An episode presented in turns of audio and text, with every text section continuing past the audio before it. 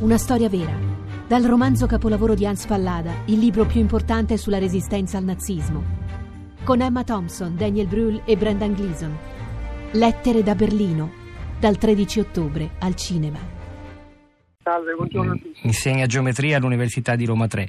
Eh, lui non è uno che si lamenta perché ha perso, perché fa parte di un progetto di ricerca da lui presentato dei 300 premiati. Però ci sono dei problemi di fondo che lei ci ha segnalato, Sernesi. Quali?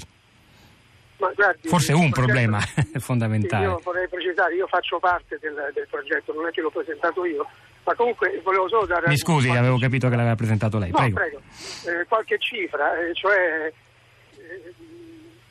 50, un gruppo di ricerca di 50 persone eh, finanziato con 140 mila euro per tre anni. Ora, eh, se voi fate i conti, sono 1000 euro a persona in media. Ora, ehm, che ricerca si fa con 1000 euro a persona all'anno? Va bene che siamo matematici, quindi non dobbiamo poi avere dei grandi laboratori, però sono, sembra un po' un topolino partorito da questo apparato. Quindi la domanda che io pongo, il punto di vista che io presento, è questo. Questo apparato che consiste in una valutazione complessa, in cui vengono coinvolti esperti internazionali, in cui quindi c'è un processo molto lungo e costoso soprattutto, no? Vale la pena? Cioè, mi scusi, con questi 1000 euro a persona voi riuscirete a raggiungere gli obiettivi che vi siete prefissati presentando il progetto? Ma, eh, ma no, noi abbiamo fatto una richiesta che è stata finanziata per il 20% della richiesta che abbiamo fatto. Quindi? Ora, eh, quindi vuol dire che se voi togliete l'80% a ciò che abbiamo progettato di fare, a questo punto abbiamo solo dei ripiedi, no?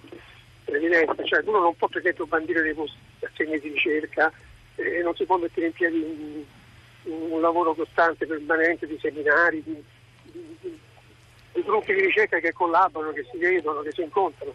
I matematici hanno bisogno di parlare, no? di, vedersi e di lavorare insieme, quindi sono spese anche basse, però e comunque se voi volete finanziare degli assegni di ricerca, che è uno diciamo, dei flussi che servono per promuovere i giovani, per portare avanti